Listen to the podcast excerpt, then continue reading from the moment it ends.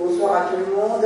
Euh, donc, la commande du euh, président Marty de la CAF coopérative DLC, c'est euh, le fillon de bois du phylloxéra, donc 1890, puisque les premières taches phylloxérées sont repérées dans l'eau en 1887, jusqu'en 1939, avec peut-être, je me permettrai un petit épilogue sur la douloureuse euh, question du gamet dans l'eau qui se prolonge euh, bien au-delà de 1939. Donc, euh, quelques images, grâce à Serge Walikoff. donc ici, donc, ce sont les séries des cartes postales, tellement belles avant 1914. La carte postale Serrier Légendée a été inventée en Autriche dans les années 1880 et euh, elle prospère en France dans ces années d'avant 1914. Et évidemment, ici, je sais qu'il y a des fans et des collectionneurs. Euh, pour euh, les révoltes de 1911, elles sont d'une ressource tout à fait grandiose et méritent d'être utilisés avec des légendes qui sont tout euh, sauf anodines et tout sauf objectives, même celles qui ont l'air euh, de l'être le plus. Donc vous reconnaissez évidemment le fabuleux clocher de Rislédor, qui sera orné d'un drapeau rouge, euh, pas indestructible, mais difficilement destructible en 1911, avec bon, les coteaux, vignobles renommés. Donc ça nous renvoie un peu, c'est pour faire transition avec la précédente conférence où dans les classements nationaux, euh, les vins hérissés étaient classés euh, dans euh, le top national. Opérateur, s'il vous plaît. Alors ici, c'est une carte que j'aime bien. C'est l'apprentissage de la France par les jeunes Français c'est une carte départementale des années 1840, quand, euh, avant même l'école primaire laïque gratuite obligatoire de Jules Ferry, on apprend la géographie de la France et il y a des tas de manuels et d'atlas départementaux. Alors celui-là, il est euh, de 1843, je crois, enfin c'est année 1840, je suis sûr. Et vous voyez dans le coin bas, alors il y a quelques célébrités, donc il y a euh, le département de l'Aube avec ses arrondissements, à une époque où jusqu'en 1927, euh, Bar-sur-Seine est encore un, arrondissement et le chef-lieu d'une sous-préfecture.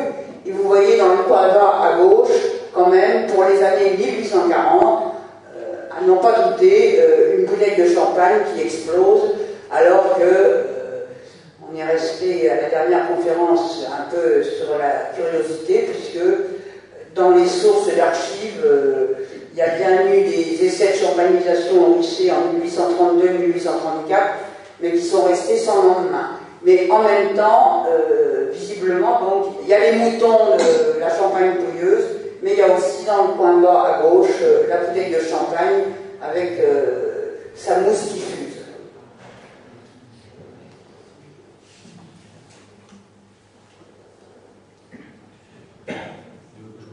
Oui, s'il te plaît. Non, alors c'est pas du tout dans l'ordre. Non. Non, non, non. Non plus. Non plus. Qu'est-ce que tu attends, tu attends quoi comme Le tableau statistique. Ah, je l'ai pas. je sais pas précis. Alors, bon, euh, j'essaie de. Là, le pâle infecteur. Euh, donc, euh, on commence avec le phylloxéra et dans les moyens de survie de la vigne.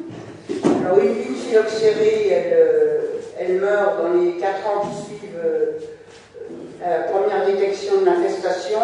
Et euh, pour la faire survivre quelques années, donc il y a ces fameux traitements au sulfure de carbone qui sont très coûteux et, très pénibles. Et donc avec cette seringue géante qui est le pas injecteur. Tu retrouves pas Non, je ne l'ai pas là. Je l'ai pas intégré dans le, programme. C'était le truc. écoute, je, je, je peux, je vais le chercher. Dans, l'ordinateur, mais j'écoute images à ce moment-là. Alors, c'était prévu, mais donc euh, ça y est pas. Alors je vais essayer de le décrire et je, vous prie de, de, nous excuser et en même temps euh, d'être de bonne volonté. Là, tu fais fort.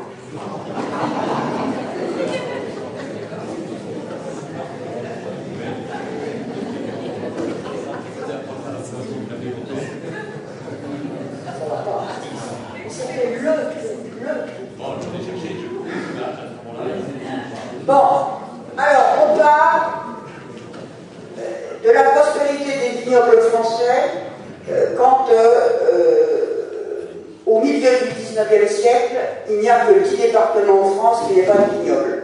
Le vignoble est partout. Et dans cette phase d'apogée des vignobles, donc c'est la grande statistique agricole ministériel de 1852, il y a 23 000 hectares de vignes dans l'Aube et 17 000 dans la Marne. Dans le Bar-Séquanais, il y a à cette époque, j'arrondis à la centaine la plus proche, 12 000 hectares de vignes, et dans le Bar-sur-Aumois, 5 000. Euh, comment expliquer cette disproportion? Alors j'avais essayé de lancer quelques pistes euh, la fois précédente.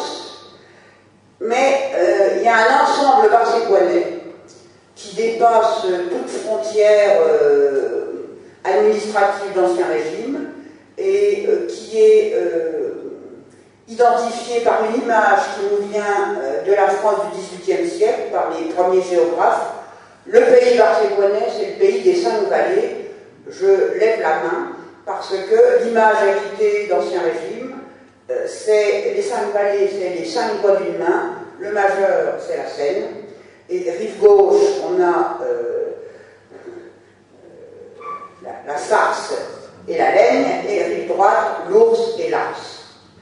Et donc, cette entité des cinq vallées, elle va en même temps peser lourd et plaider dans la phase des procès des années 20 pour, pour montrer et démontrer aux juges et à l'opinion en général que euh, ancien comté de Bar-sur-Seine, euh, ancien duché de Bourgogne et compagnie, ça n'a rien à voir avec l'entité économique et viticole que forment ces fameux cinq vallées. Et en 1800... En 1890, on passe de 23 000 hectares à 20 000. Alors, rien de grave. Là-dessus, euh, la révolution ferroviaire est intervenue et qui redistribue complètement la géographie euh, viticole de la France avec euh, ces chemins de fer qui permettent d'acheminer les vins du Midi, les vins de consommation courante, à des tarifs d'ailleurs préférentiels, acceptés, accordés par euh, les compagnies de chemin de fer, et qui vont rendre les vins de consommation courante fabriqués en France du Nord, aussi bien à la Marne que l'Aube, à des tarifs absolument prohibitifs. Et c'est euh, dans cette conjoncture déjà un peu. Et 1890, c'est aussi la date euh, autour de laquelle. Alors, qu'est-ce qui meurt le premier Qu'est-ce qui disparaît? C'est le très dense vignoble troyen, euh, vignoble, permettez-moi l'expression rapide, de grosse cavalerie, hein, vignoble de Gouet, de vignoble, de vignes sur treille avec des très forts rendements pour la consommation courante. Et 1890, c'est aussi, euh, la suite de l'histoire nous l'apprend, la date autour de laquelle euh, la production de vins rouges euh, commerciaux dans la Marne se tarit pour ne plus laisser la place au vin gris, c'est-à-dire à cette fameuse invention champenoise qui est le vin blanc de raisin noir à jus blanc, et donc pour le quasi-monopole de la production de vin bon pour la champagnisation. Et donc c'est dans cette période, en 1887, qu'apparaissent dans l'eau les premières taches phylloxérées, et dans la Marne, elles apparaissent en 1890.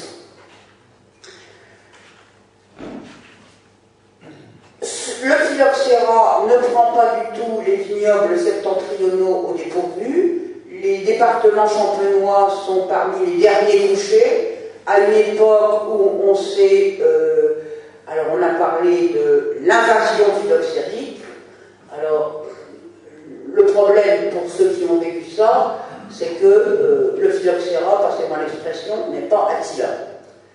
Donc il arrive, et en même temps, sa progression, euh, sa propagation est tout à fait incertaine et imprévisible.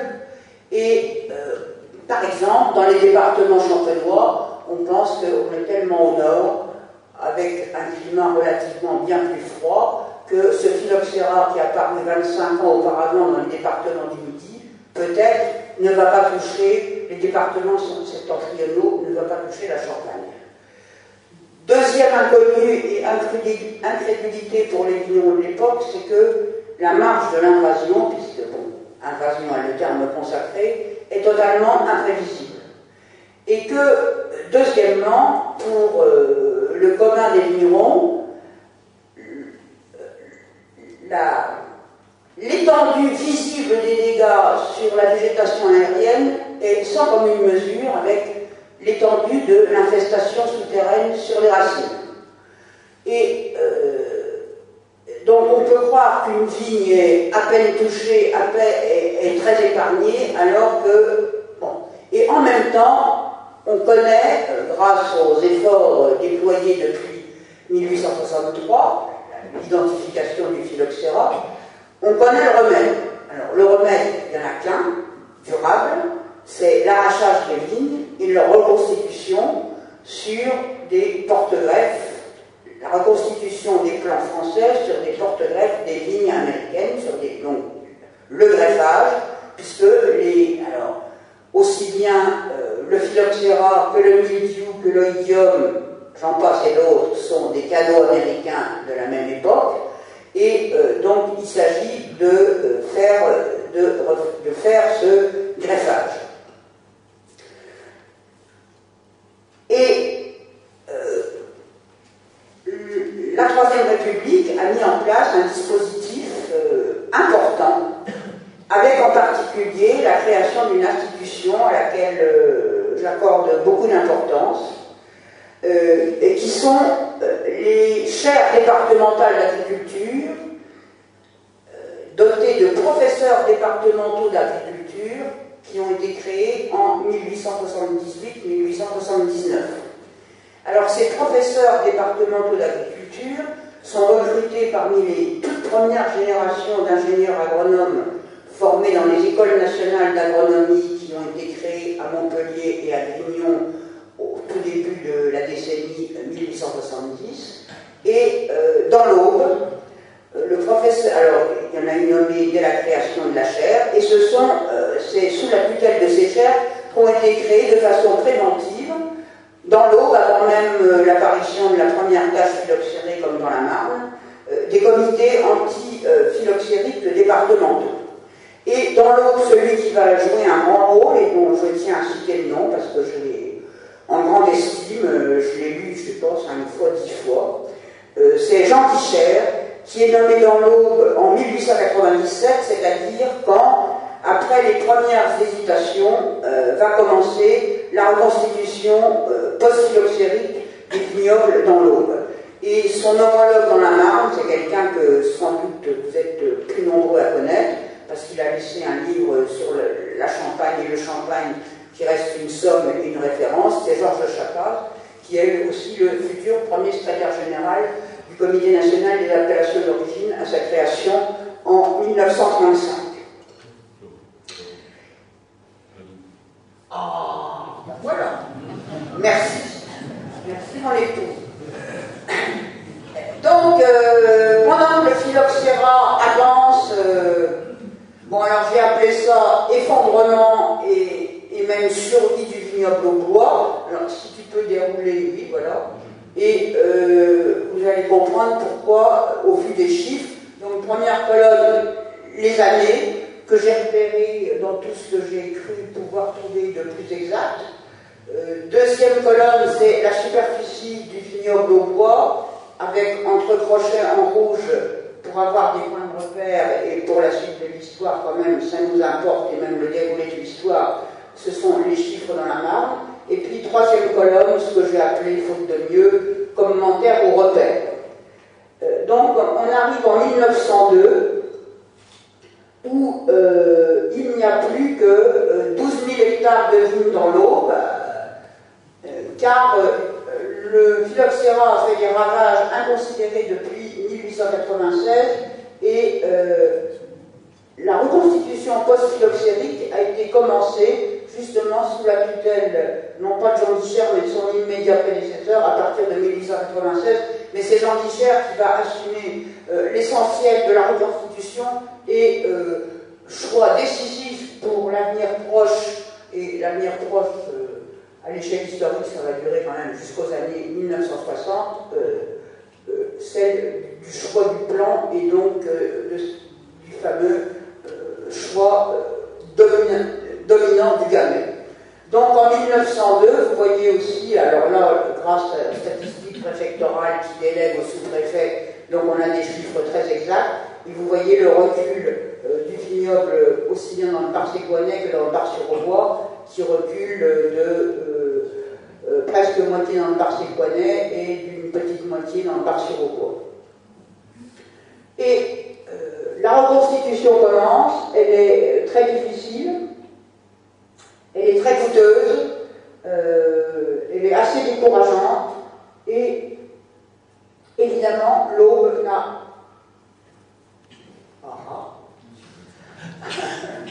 L'aube n'a absolument pas les moyens de reconstitution de la Marne, je vais y revenir. Donc en 1912, euh, l'effondrement du vignoble au bois est patent et l'écart avec la Marne est aussi patent. Donc on a dans l'Aube un vignoble réduit à 6500 hectares, donc le vignoble au bois a complètement disparu. Euh, c'est presque tout entier euh, le vignoble du Barbois.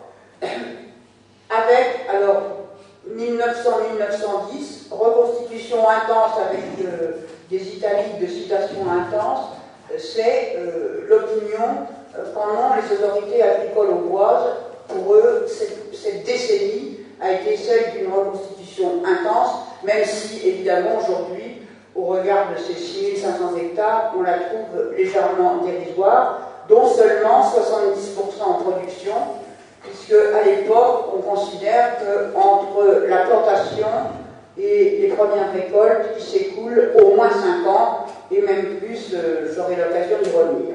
Tandis que grâce à des efforts et à des moyens sans commune mesure avec des moyens au bois, la Marne a 11 750 hectares en production.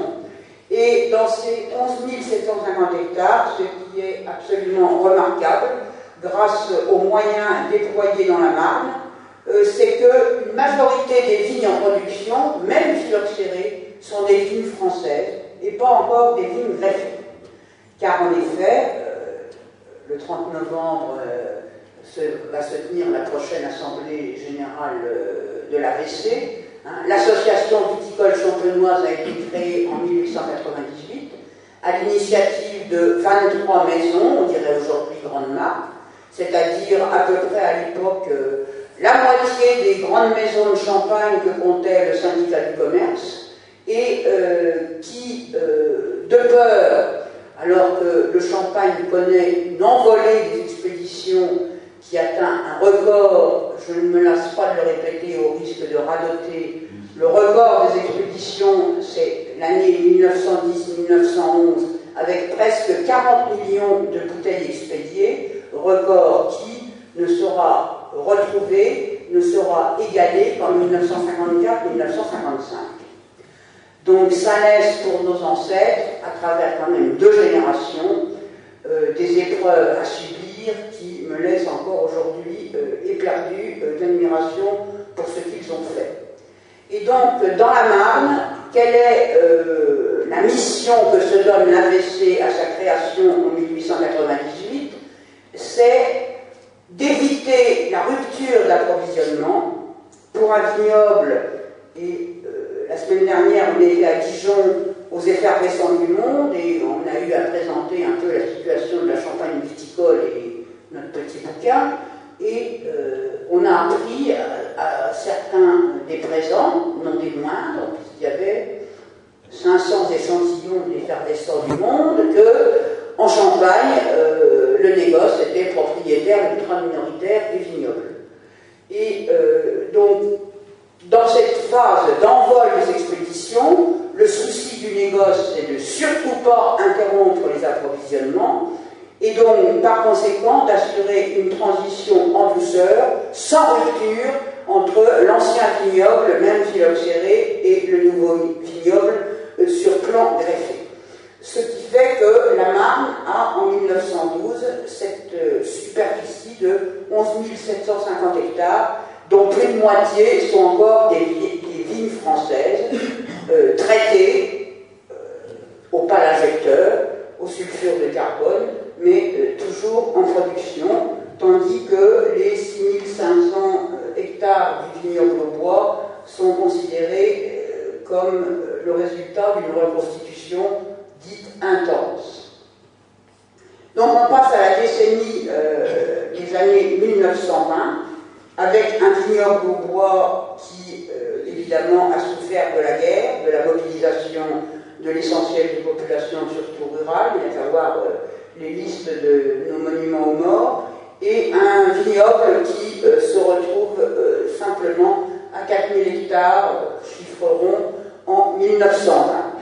Alors, de même, pas de même, euh, par comparaison avec 1911 où on a connu entre la Marne et l'Aube une cascade de procès, et bien sûr, je n'éviterai pas le sujet, eh bien, les années 20 sont ponctuées par une cascade, une cascade de révolte, pardon. Les années 20 sont ponctuées par une cascade de procès. D'abord, grâce euh, ou à la faveur euh, d'une nouvelle loi euh, déposée en 1919, je reviendrai brièvement. Donc en 1921, c'est les procès en première instance entre la Marne et l'Aube, qui sont ponctués non pas du tout par triomphalisme, mais pour se donner du cœur à l'ouvrage, par les fêtes de la victoire dans l'Aube, avec les fameux chars, euh, hérissés à fait deux chars, le char des enfants et le char des ignorants. Et. Euh, ah, je reste sur le tableau? Oui, oui, absolument. Ah, les. Sinon, tu me perturbes.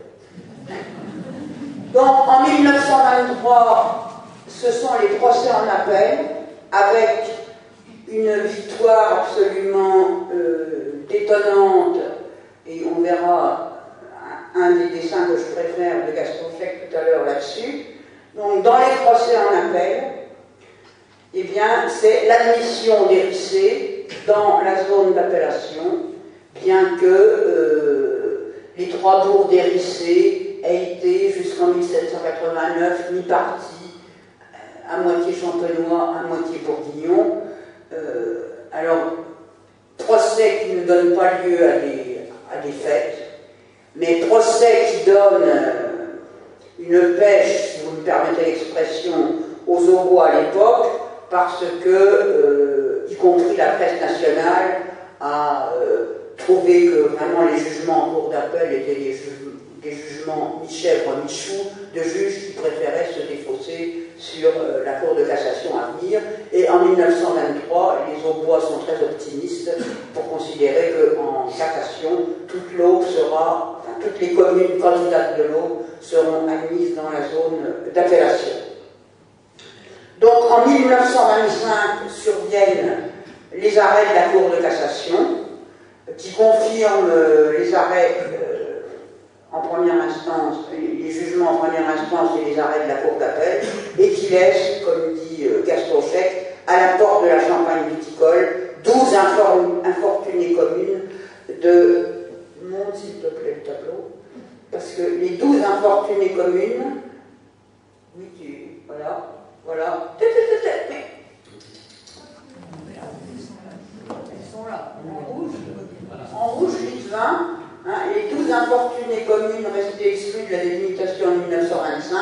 Donc, Aviré-Linger, Bagno, Bar-sur-Seine, Busseuil, Bussière, Vendreville, Loche, Méré, Polizo, Polizy, Ville-sur-Arc et Vivier-sur-Arteau. Tu peux redescendre, Je peux le faire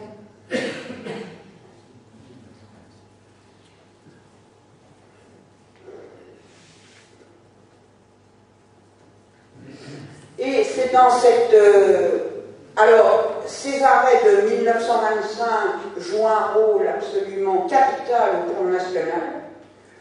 Donc depuis 1909, euh, la délimitation de la Champagne viticole, qui est la première région viticole à avoir été délimitée, est une question d'intérêt national. Depuis 1911, c'est une affaire d'État. Et depuis 1911, c'est la Champagne viticole qui euh, fait et défait les lois, si j'ose dire. Et c'est en effet en 1911, à la suite directe et en conséquence directe des révoltes tant au bois que marnaise, que euh, la première réglementation, le premier dispositif législatif de délimitation des régions viticoles est abandonné pour en déposer un second sous un projet de loi qui va aboutir en 1919. Et c'est en 1925 quand, euh, à la suite de cette nouvelle euh, procédure sur les délimitations judiciaires, donc c'est toute, euh, toute la France viticole, toutes les grandes régions viticoles, et en particulier organisées autour des grands crus, qui montent au créneau pour réclamer une nouvelle législation. C'est donc dans les trois semaines qui suivent euh, les arrêts de la Cour de cassation concernant la champagne viticole, avec l'exclusion maintenue des douze communes du Bar-Séquanais, de l'ancien comté de Bar-sur-Seine, pas de tout le, pas de qu'un nouveau projet de loi est déposé et euh, qui va donner lieu à la loi de 1927 qui régit encore aujourd'hui la plupart euh, dont les critères restent actuels. Et c'est dans cet entre-deux d'impasse judiciaire et euh, contrairement à tout ce qui peut être écrit et qui a pu l'être d'assez lénifiant et aseptisé, ce n'est pas du tout par lassitude par accommodement que l'Aube euh, et la Marne trouvent un apaisement, c'est parce qu'il y a une initiative qui est prise, qui est prise par Gaston euh, qui trouve appui chez d'autres, et notamment euh, chez les militants euh, syndicaux, mais aussi auprès d'élus de, la commission des poissons, que donc Gaston Chèque fait appel à l'arbitrage d'Edouard Bach, président de la commission des poissons, donc qui rend, après une ultime visite dans l'Aube et dans la Marne, et venant dans l'Aube, il passe par, par Balnou-sur-Laine et par les et qui rend son arbitrage en 1927 qui signe euh, la fin de ce qu'on a appelé à partir de là la guerre de 20 ans entre la Marne et l'Aube, euh, les 20 ans couvrant la période 1907-1927. Et dans cet arbitrage part, je ne sais pas si j'aurai le temps d'y revenir, euh, avec des arguments tout à fait soigneusement échafaudés, donc Barthes accorde au gamme et au bois un sursis de 18 ans, au-delà duquel, non pas il y aurait euh, pour les vignerons une injonction d'arrachage des vignes, euh, qui a semé la panique à l'époque, parce que arracher les vignes, ça réveillait le spectre du phylloxéra, mais le gamet perdrait son droit à l'appellation, ce qui est quand même une nuance plus que notoire. Donc en 1927, euh, mettre un sursis de 18 ans porte en 1945.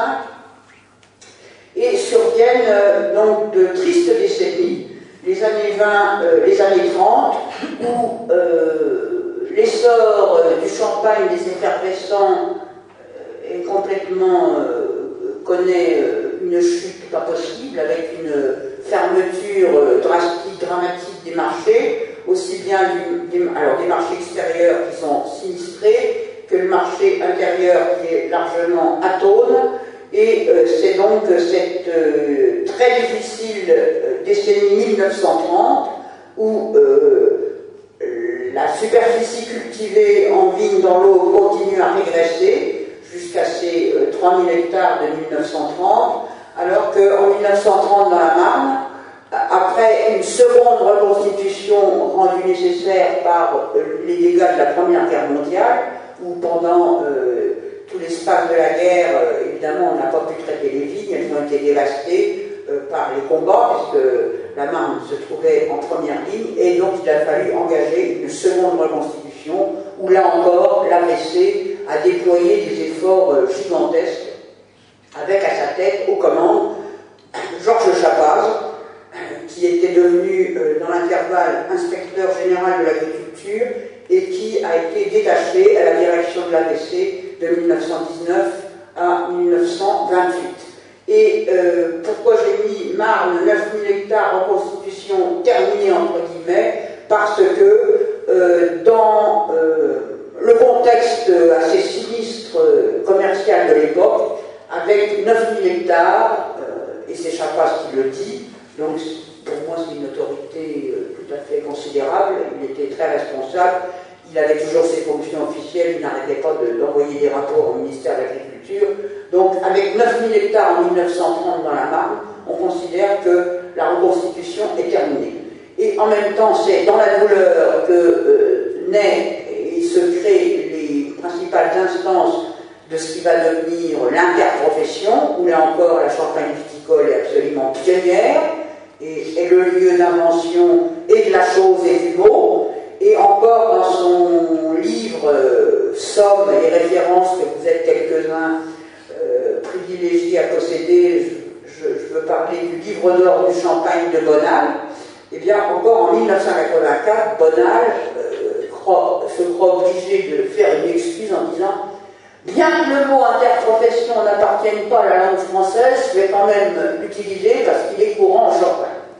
Alors, bon, nous ne sommes plus en 1984, depuis lors, le mot et la chose se sont fortement banalisés, mais en tout cas, c'est en 1935, pour faire face à la crise, la création de la commission spéciale de la Champagne, dite commission de Chalon, parce qu'elle siège à la préfecture, de la Marne sous la tutelle et l'autorité du préfet, avec donc pour grande première une représentation paritaire du vignoble à travers le secrétaire général puis président du syndicat général des vignerons, Maurice Degard, et euh, le représentant du commerce, la grande figure de Robert-Jean de Vauclé. Et c'est en cette même année 1935 que naît, deux mois après, le CNAO, le Comité national des appellations d'origine, ancêtre direct de l'INAO.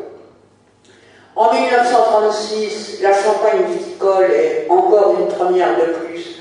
La première région euh, viticole à obtenir euh, l'homologation AOC, les AOC venant juste d'être créés.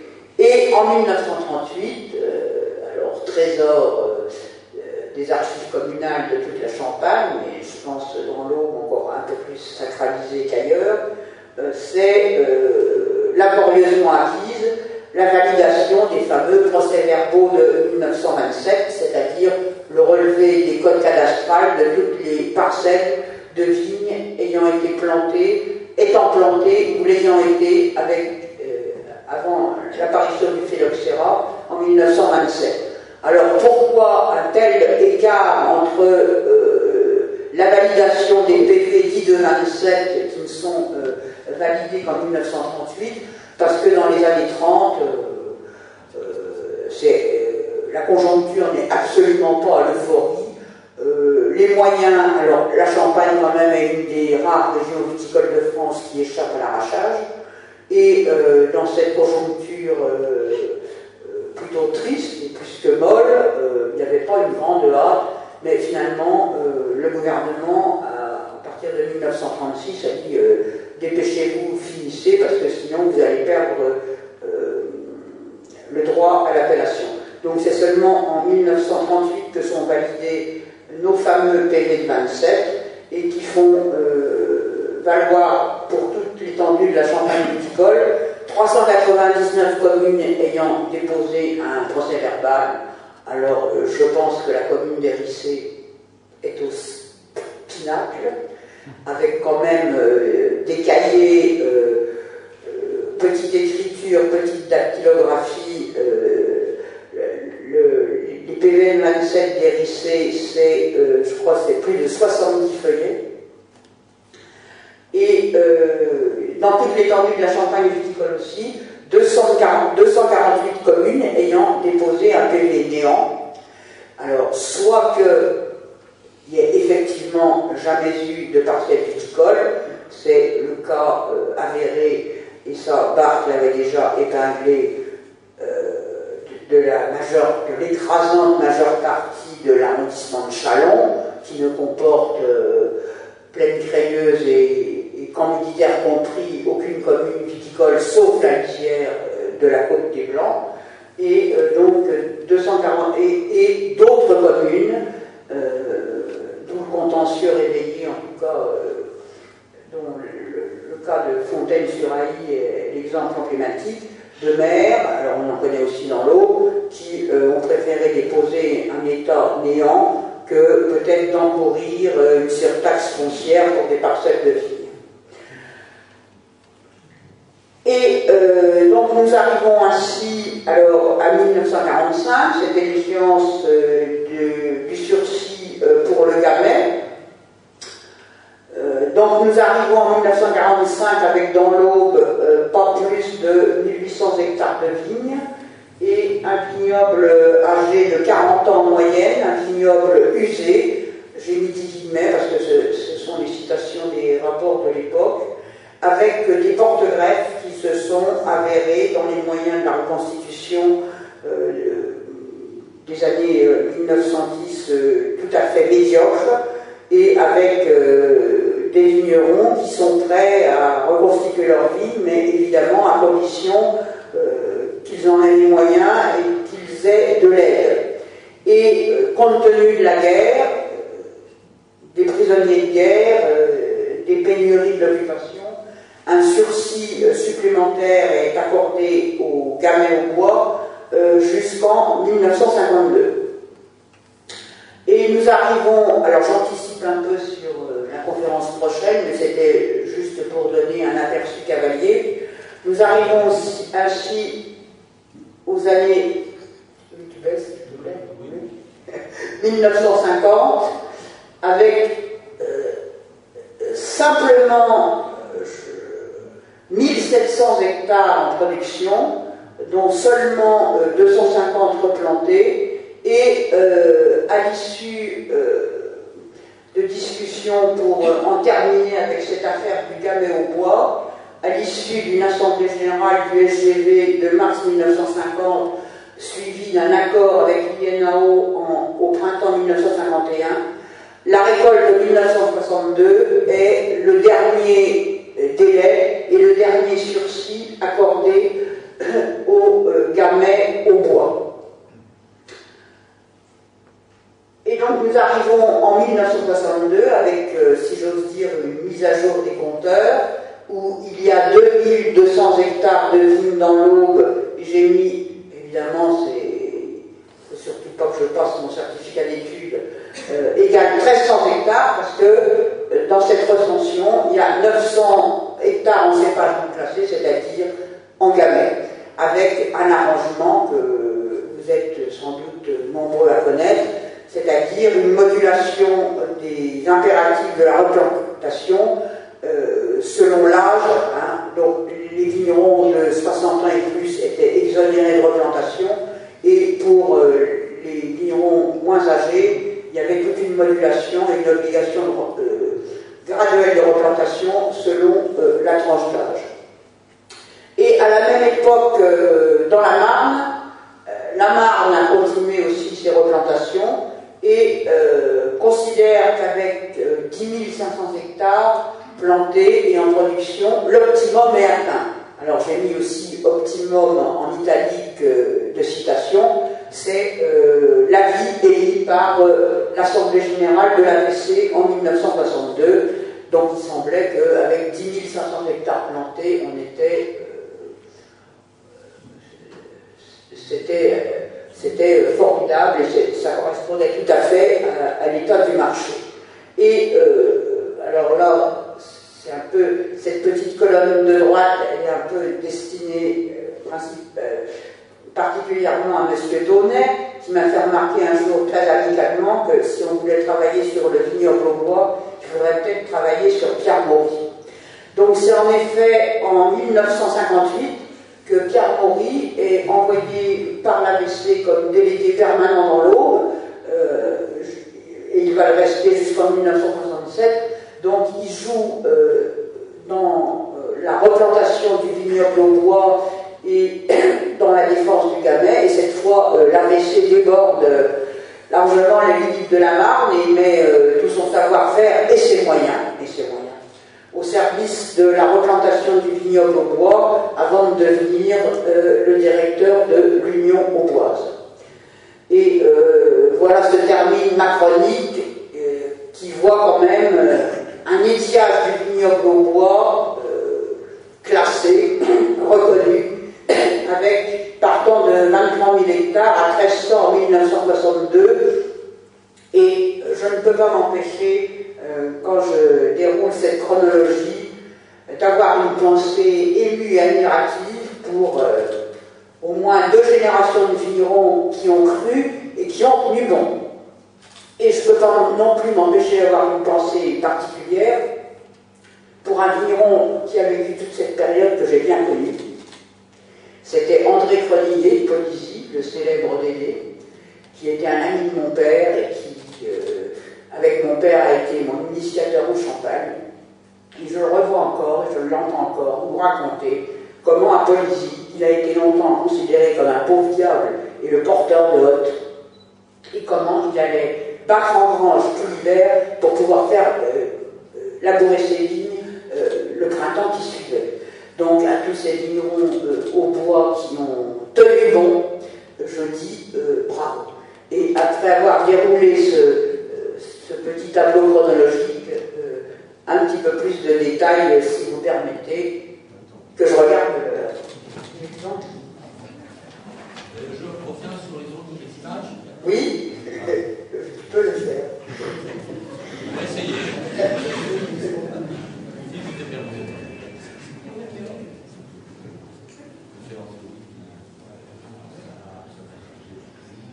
Alors nous, nous revenons euh,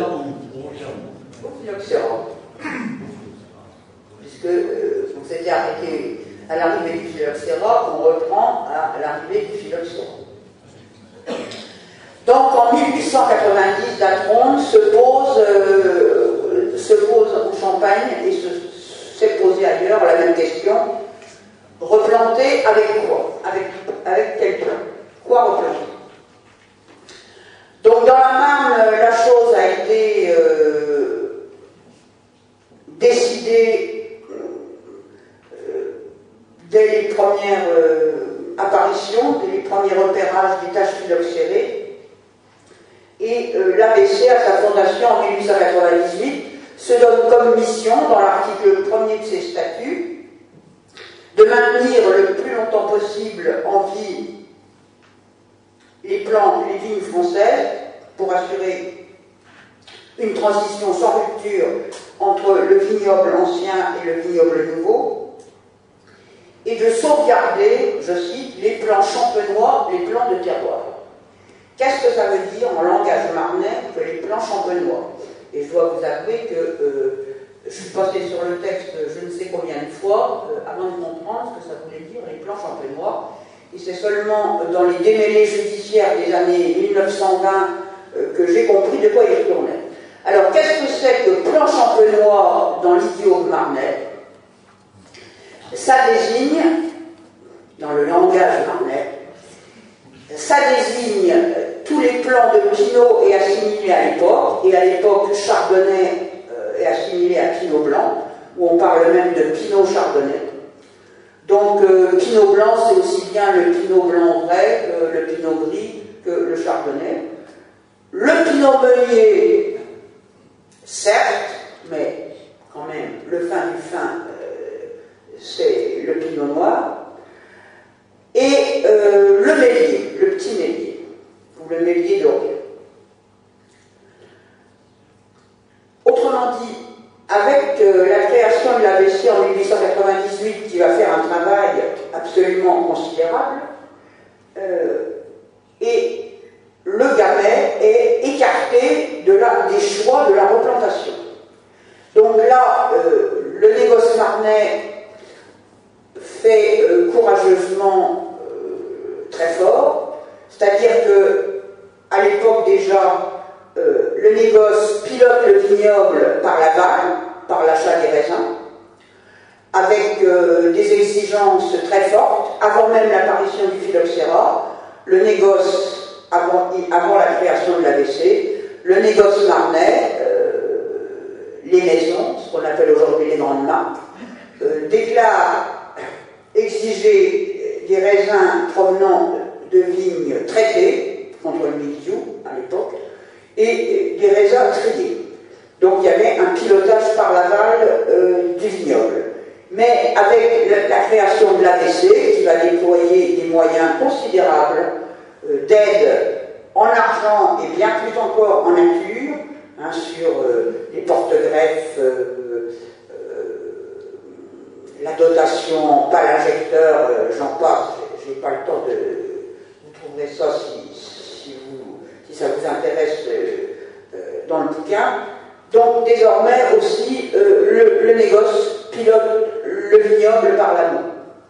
Alors dans l'autre, il n'y a pas du tout ces moyens, parce que les maisons de négoce bois, elles sont, il n'y en a pas beaucoup, il y en a six, elles sont petites et elles n'ont pas tous ces moyens. Donc les choix au bois sont, sont, différents et vont peser avec les moyens très lourds sur toute l'époque. Alors, c'est là que euh, un de mes chouchous, c'est Jean Guichert, donc professeur départemental d'agriculture dans l'Aube, joue un rôle déterminant et je trouve courageux. Donc en 1905, il publie un bouquin, un, petit livre, mais dense, qui s'appelle euh, Monographie des cépages de l'Aube. Bon. Ça a l'air d'être un inventaire de savants pélographes. Euh.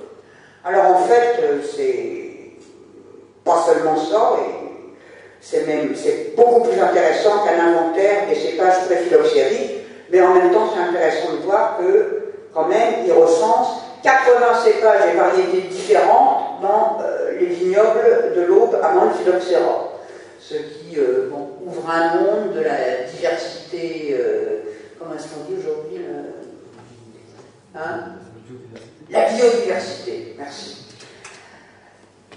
Et euh, dans, cette, dans ce travail savant, alors Guichert a été formé à Grignon, donc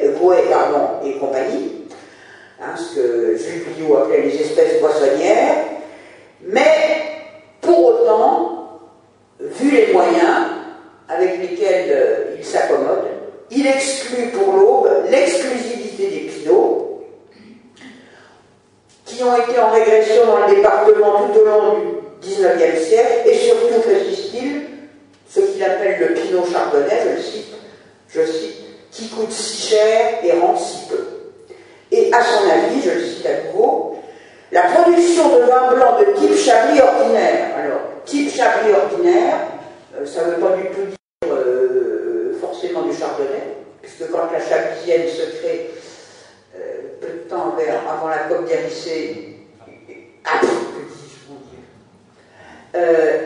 une de ses premières exigences, c'est justement de réclamer seulement des livraisons en chardonnay, donc ça veut dire que ce n'était pas le, cas général.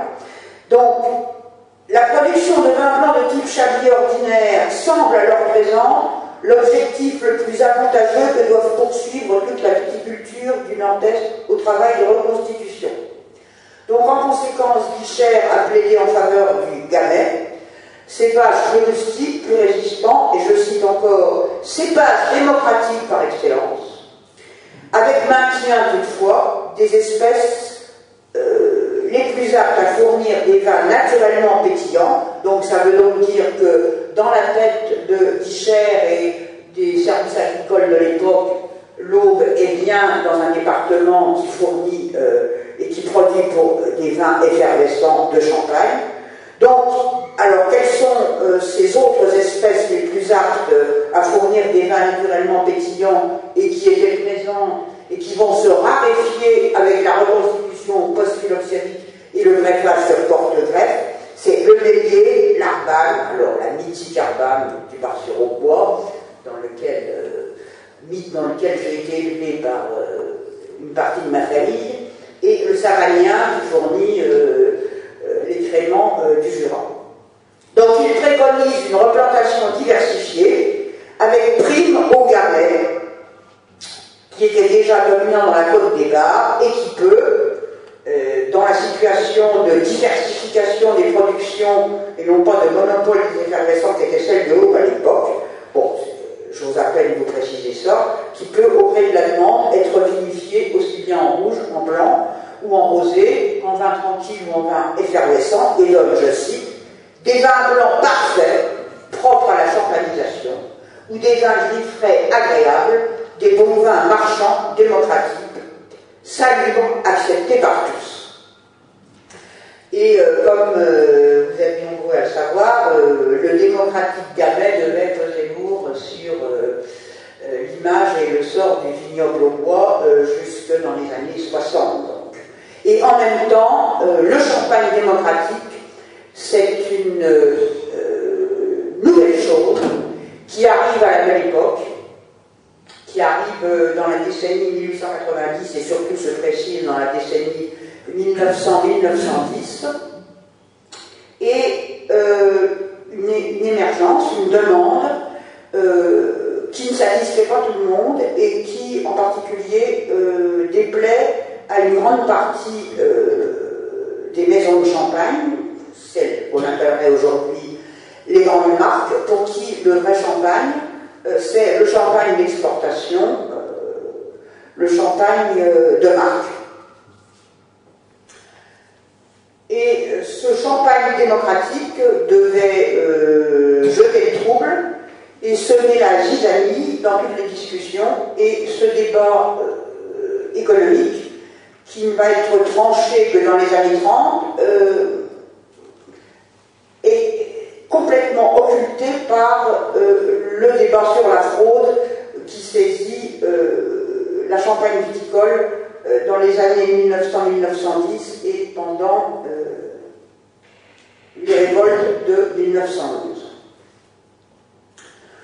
Donc j'en viens à la première des l'imitation, là où la Champagne est totalement pionnière, puisque la Champagne est la première région viticole à demander dès 1903 cette délimitation, à l'obtenir en 1908 et à faire exploser la loi en 1911 en raison euh, des révoltes. Alors comment euh, se présente euh, la situation? Donc le champagne connaît un essor tout à fait impressionnant et depuis les années 1820 déjà a suscité des imitations, des contrefaçons à la fois en France et à l'étranger. Et euh, la Champagne, là aussi, est, euh, pionnière, avant-gardiste, puisqu'il y a une loi euh, qui protège le vin mousseux de Champagne. C'est une loi ancienne, une loi de 1824, qui a été rapportée par un savant qui est bien connu, je pense, bien connu, j'en suis sûr, apprécié, je pense aussi, des vignerons, c'est Chaptal.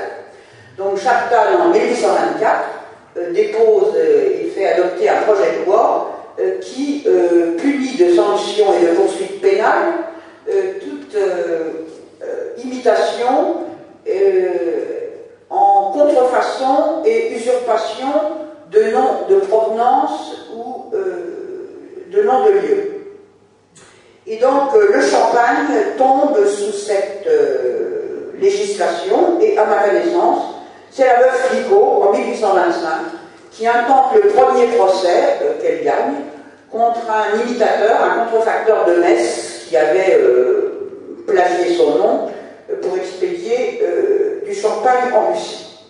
Donc je vous passe les épisodes qui sont très nombreux et très intéressants, avec une jurisprudence qui ne cesse de s'affiner, de se peaufiner au cours du XIXe siècle, et qui fait qu'en effet, alors ce qu'on appelait le vin mousseux de la Champagne, pour le distinguer des imitations des vins tranquilles de Champagne, ou euh, le vin de Champagne qui devient euh, Champagne du court, appellation qui est euh, homologuée par la loi de 1911, donc est soumis à une protection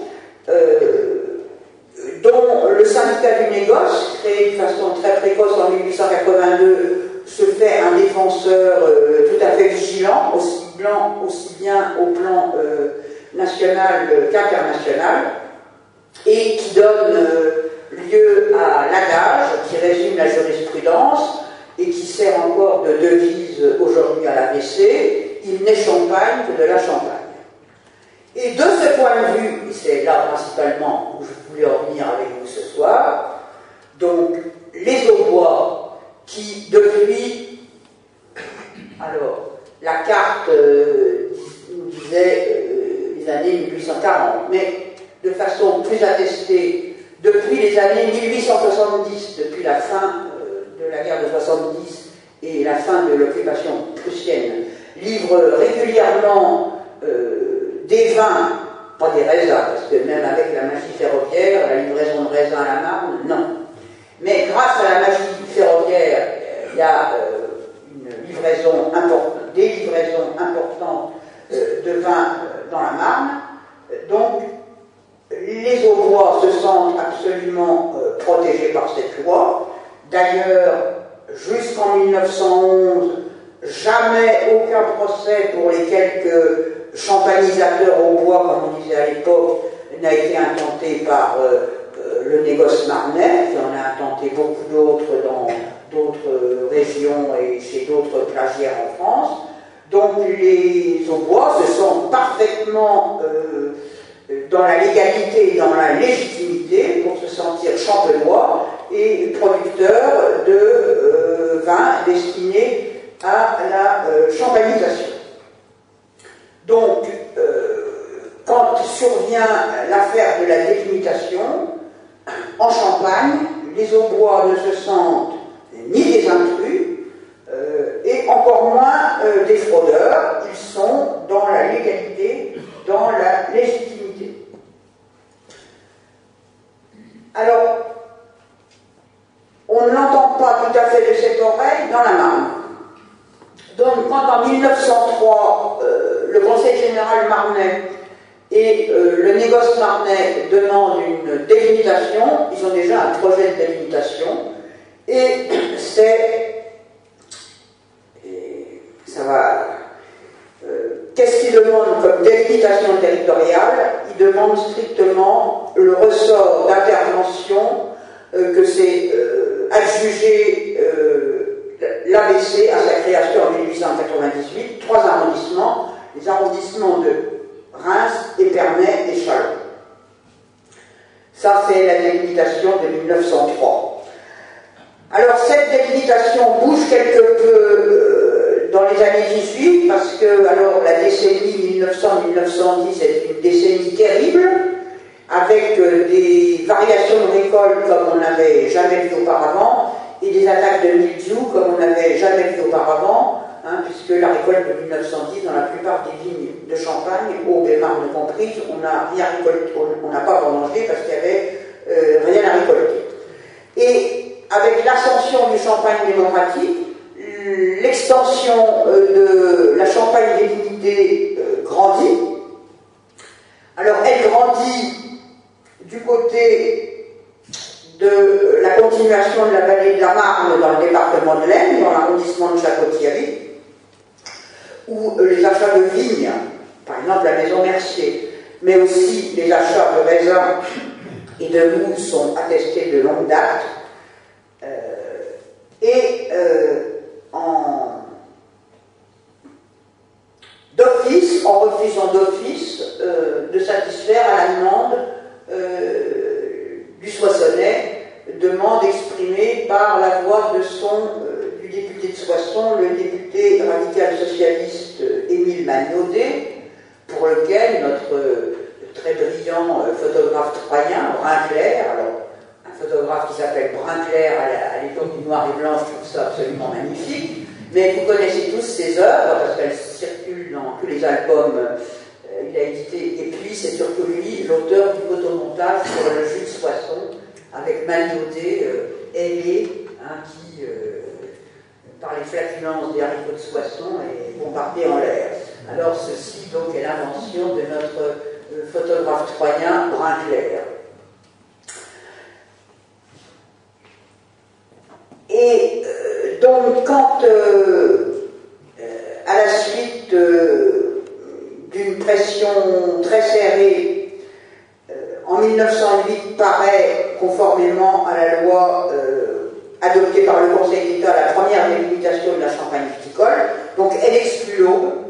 Alors l'Aube avait été exclue de tous les projets de façon la plus explicite dès 1907. Euh, et euh, la première réaction, à ma connaissance, c'est une réaction dans l'Aube, c'est la réaction Riston avec comme dira Gaston Chèque un peu plus tard, la pétition lancée par euh, l'ami Rivolier en juin 1907.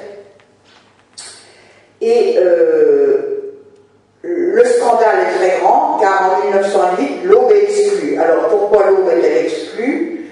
Euh, Là-dessus, alors autant l'accord a été difficile à obtenir entre vignerons et négoces marnais, mais l'accord s'était fait sur l'exclusion de l'aube. Alors comment expliquer cet accord sur l'exclusion de l'aube pour les vignerons marnais dans les conditions de l'époque?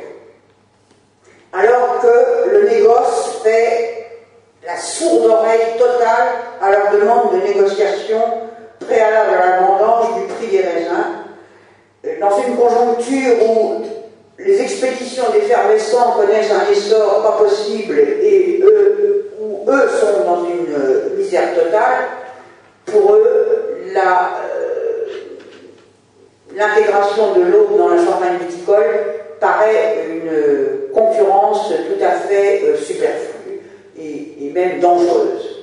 Alors pourquoi est-ce que le négoce euh, emboîte le pas parce que, euh, alors c'est des, textes difficiles à lire parce que euh, jamais tout à fait explicites. Bon, le vignoble bois, j'arrondis, est distant des centres de commande du, négoce marnais à Épernay-Chalon, j'arrondis de 150 km. Donc euh, le pilotage par l'aval et par l'amont du vignoble au bois est beaucoup plus difficile. Et puis, euh, quels sont ces négociants marnais qui se fournissent dans l'aube? Ce sont, comme le dit Bertrand Demain, président de Wolf et président presque sans interruption du syndicat du commerce pendant plus de 20 ans, c'est le commerce du deuxième ou troisième ordre. C'est le fournisseur de champagne démocratique, ou dit-il encore dans les auditions euh, ministérielles de 1911, le champagne à bon marché. Euh, donc c'est un négoce euh, pas forcément recommandable et pas forcément fréquentable. Donc il y a accord pour exclure l'aube. Et en même temps, ce qui, donc je ne reviendrai pas sur les péripéties de 1911, puisqu'on les a évoqués pas mal l'année dernière, mais je voudrais insister sur un point, c'est que quel est euh, le mot d'ordre de la Ligue de défense des minéraux de l'eau de Gaston Chèque, qui va maintenir euh, avec une ténacité sans faille jusqu'en 1927, c'est la réintégration de l'eau dans la Champagne viticole. Il n'y a pas dit l'intégration, c'est la réintégration, puisque couverte par la loi Chaptal qui, je vous le rappelle quand même, reste en vigueur jusqu'en 1927, les bois n'étaient pas dans l'illégalité, donc ne pouvaient pas être taxés de fraudeurs. C'est pourquoi je trouve absolument euh, irrecevable et insupportable, alors les mouvements d'humeur des historiens, nous s'en fichent, mais euh, la vérité historique quand même, elle a, euh, elle a son importance, de lire sous des plumes averties euh, alors là, je cite Père son âme hein, dans le fameux livre d'or du Champagne 1984. Les vignerons au bois, soutenus par les négociants fraudeurs de la Marne, vont lutter contre le principe même de la délimitation. C'est faux.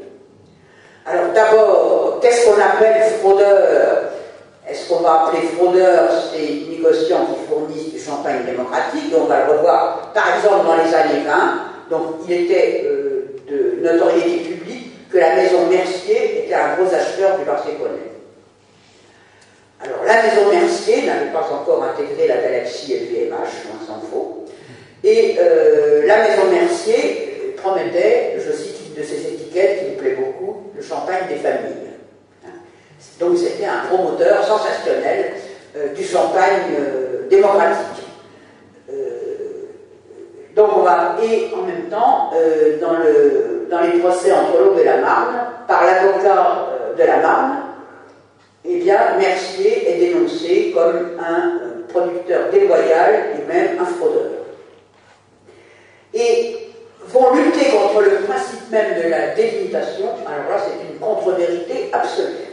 Jamais, jamais, ni la Ligue de défense des vignerons, ni les militants vignerons, ni les parlementaires au bois, ni les élus locaux au bois n'ont voté contre la délimitation. C'est tout le contraire. Et quand, ulcéré par l'intransigeance marnaise, le Sénat en 1911 vote à une très forte majorité qui ahurit tout le monde en France la condamnation des délimitations qui peuvent, qui peuvent être source de guerre civile, parce que c'est quand même le spectre de la guerre civile qui hante les sénateurs, les sénateurs au bois n'ont pas voté cette motion. Les sénateurs au bois, les, députés au bois sont pour la délimitation et pour la réintégration de l'eau en. Donc il y a une ténacité qui va expliquer aussi euh, la, très grande dureté du conflit avec la Marne. Mais les Marnais, eux aussi, sont tenaces. Et ce qu'ils avaient annoncé avec la création de l'ABC en 1898, la défense des plans et la sauvegarde des plans champenois, et eh bien eux aussi, ils vont tenir bon et ferme jusqu'en 1927, c'est-à-dire jusqu'à obtenir le consentement des vignerons au bois au remplacement progressif de leur gamet par du pinot. Donc, je fait le point sur 1911 et la cascade des révoltes et des émeutes.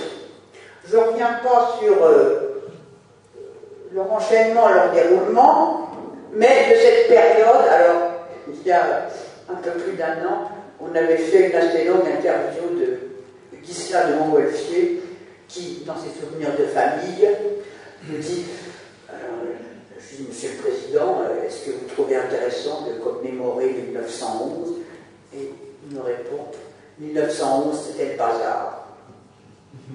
Alors, au-delà du bazar, 1911 euh, a joué un rôle tout à fait euh, capital. Alors, un, euh, rôle tout à fait capital et qui va se révéler absolument marquant, c'est que l'eau, au plan national, a fait entendre, reconnaître et soutenir sa cause. Et a trouvé des sympathies ce qui, pendant une assez longue période, va considérablement irriter les sensibilités marnaises. Et lorsque, par exemple,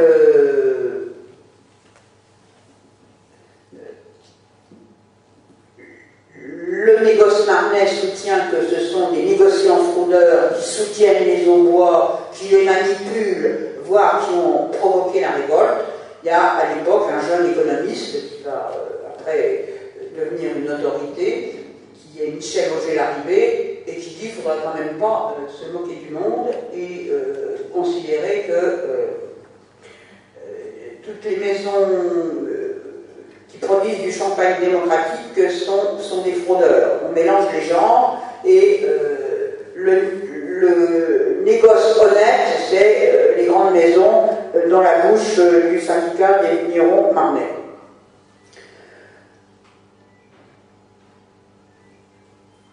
Deuxième chose qui, euh, dans la Marne, euh, passe difficilement dans la littérature historique que je connais, c'est que euh, les émeutes marnaises, ce qu'on appelle aussi les jacques marnaises, enfin les photos que vous connaissez tous, Haï et d'autres lieux absolument dévastés, sabotés. Sabotage, c'était le, maître mot de l'époque, c'était le discours préfectoral qui a été repris par la presse nationale. Eh bien, euh, si j'ose dire, euh, le négoce marnais a été proprement échaudé et concède et accepte ce qu'il avait obstinément refusé jusque-là, la négociation préalable à la vendange du prix des raisins.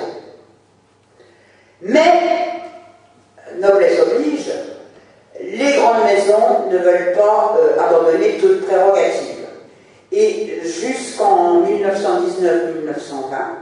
les maisons ont mis sur pied leur propre système de négociation en refusant, en contournant la fédération syndicale vigneronne, créée en 1904, et en mettant sur pied une commission de délégués euh, désignés par les grands crus. Hein, il y en avait sept, euh, et c'est euh, même si le syndicat regrette, parce que, comme par hasard, il se trouve que chaque année, le prix du raisin rejoint à peu près celui qui avait été élaboré par la commission syndicale. Mais jusqu'en 1919-1920, le négoce ne veut pas négocier, euh, ne veut pas discuter directement avec l'organisation syndicale. Et troisième conséquence, troisième effet immédiat des révoltes Jacquerie et Meute de 1911, c'est que la loi change. Donc la loi qui avait permis euh, la définition de la champagne viticole en 1908, la loi change parce que euh, les soubresauts au bois et marnais ont fait, ont vivement ému toute l'opinion nationale, que le gouvernement, depuis la révolte vigneronne du Languedoc de 1907, c'est que les révoltes de vignerons, c'est quelque chose, c'est un point extrêmement sensible. Donc, euh, dans le très brutal tournant de juin 1911, un projet de loi est déposé qui abandonne le principe des délimitations administratives euh, euh, décidées euh, en Conseil d'État et qui met sur pied un nouveau projet de loi qui va donner lieu donc aux délimitations judiciaires de l'après-deuxième guerre. Alors pourquoi une telle attente entre un projet de loi déposé en 1911 et une loi finalement adoptée en mai 1919. La guerre n'est pas responsable de tout.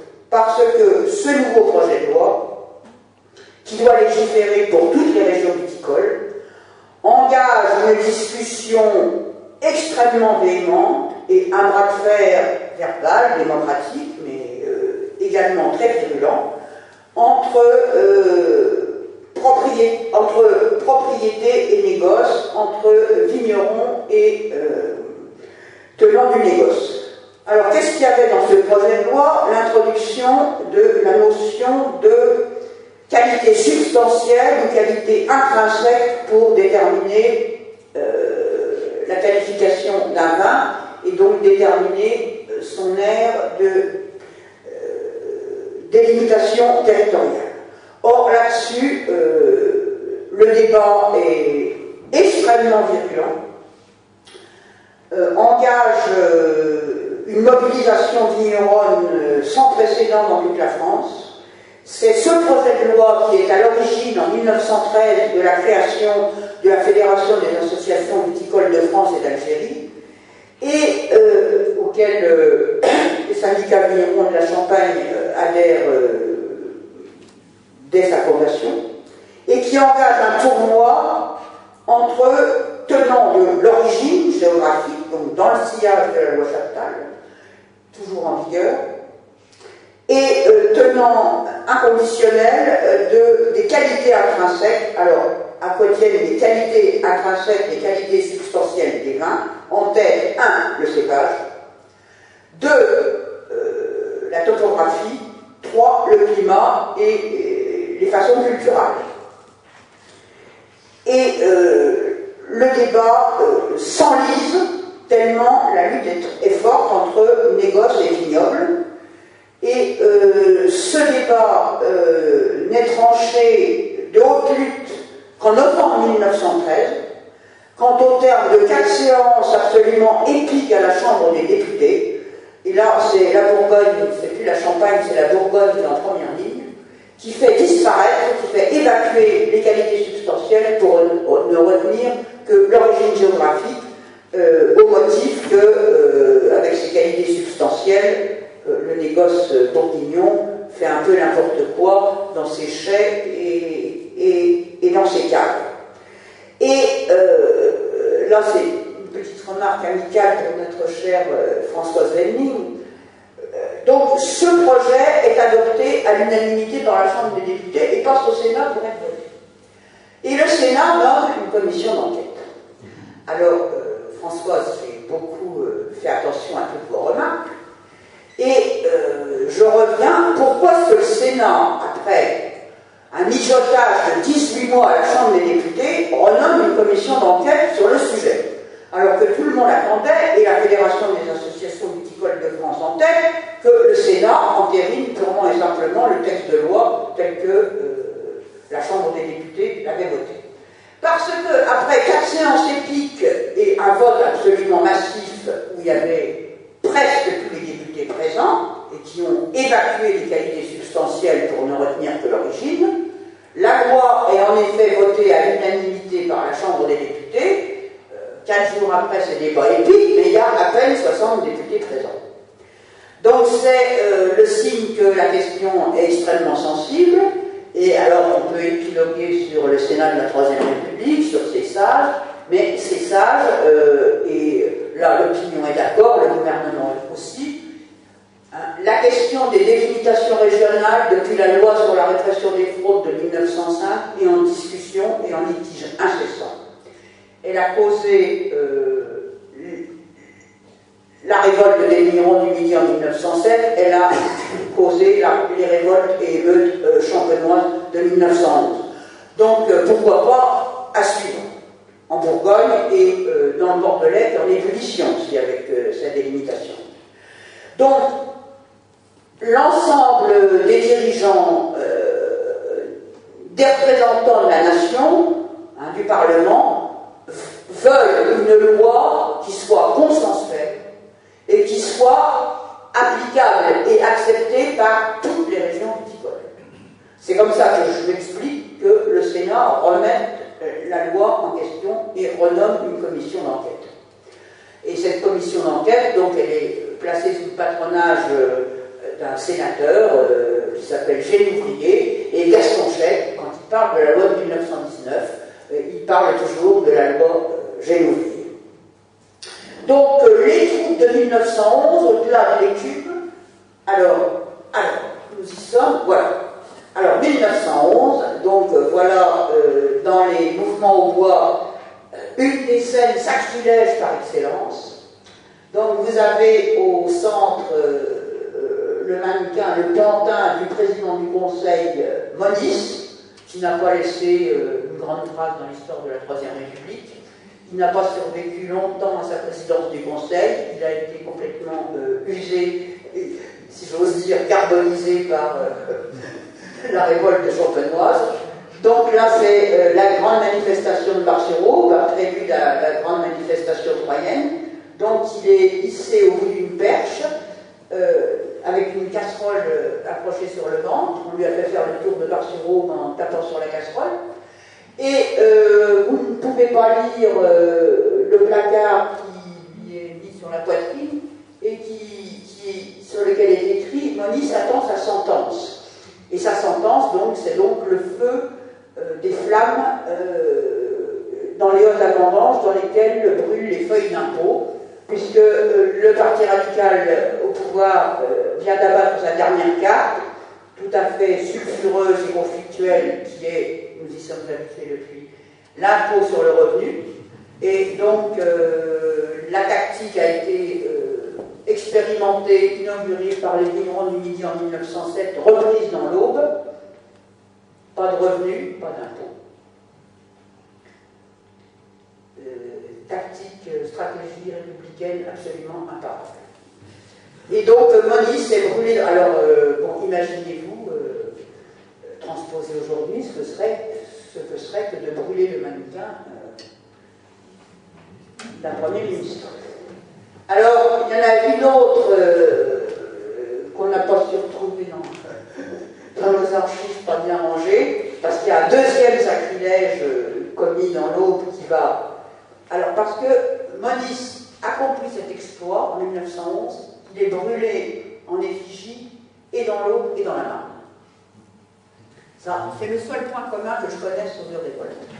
Mais il y a un deuxième euh, pendaison et incendie en effigie dans l'Aube, là qui va fortement déplaire au Marnais, euh, c'est euh, le brûlement du mannequin de Léon Bourgeois, qui a été représentant, député puis sénateur de la Marne pendant 35 ans, qui a été ministre à répétition de la Troisième République, qui est un des pontifs du Parti radical avant et depuis sa fondation, qui est le père de l'idéologie du solidarisme et euh, qui est réputé et c'est une des raisons, c'est l'intransigeance de Léon Bourgeois qui a fait également euh, voter euh, le Sénat contre le principe même des délimitations territoriales qui, dit le Sénat, peuvent causer des divisions entre Français. Donc Léon Bourgeois est brûlé en effigie dans cette même euh, manifestation de Marseille-Raube avec une pancarte que je trouve tout à fait explicite et qui, euh, j'ai vu dans les publications de 2011, a été quelquefois mal interprété, parce que que dit la pancarte? Là, la pancarte disait euh, il attend sa sentence, et là, il y a une pancarte tout à fait explicite brûlez-moi ce bourgeois. B majuscule.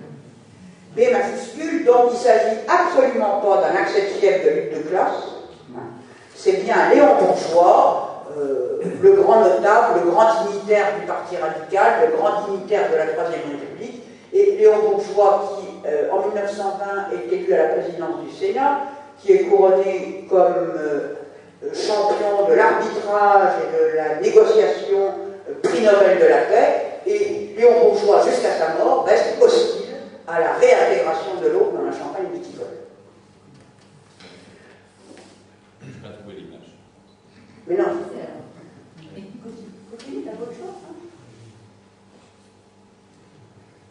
bon, alors ça, vous la connaissez tous, c'est hein, le départ. Alors voilà Casmanchek, donc en 1911, avec euh, son écharpe. Euh, alors on, le connaît sous. Euh, euh, beaucoup de physionomie, il y a la casquette plébéienne, il y a Gaston Fleck nu-tête, Là, il y a Gaston Chèque en chapeau blanc et une pâte, mais euh, il a son macaron rose, et euh, donc il s'est euh, pris en 1911. Et Gaston Chèque, de 1911 à 1927, n'a jamais cessé de répéter que la question viticole était en dehors et au-dessus des partis, qu'il n'était le marchepied électoral de personne, qu'il n'était attelé au char d'aucun parti, moyennant quoi il n'a jamais accepté d'autres euh, fonctions euh, politiques que celle d'élu municipal, et comme il dit avec une capacité d'autodérision qui me laisse quand même admirative, donc toutes ces fonctions électives se sont cantonnées, euh, quand il est un peu vilipendé en 27 à cause de la question du gamet, euh, il dit bah, tout ce que j'ai accepté, c'est d'être maire de DE8 de Barcelone.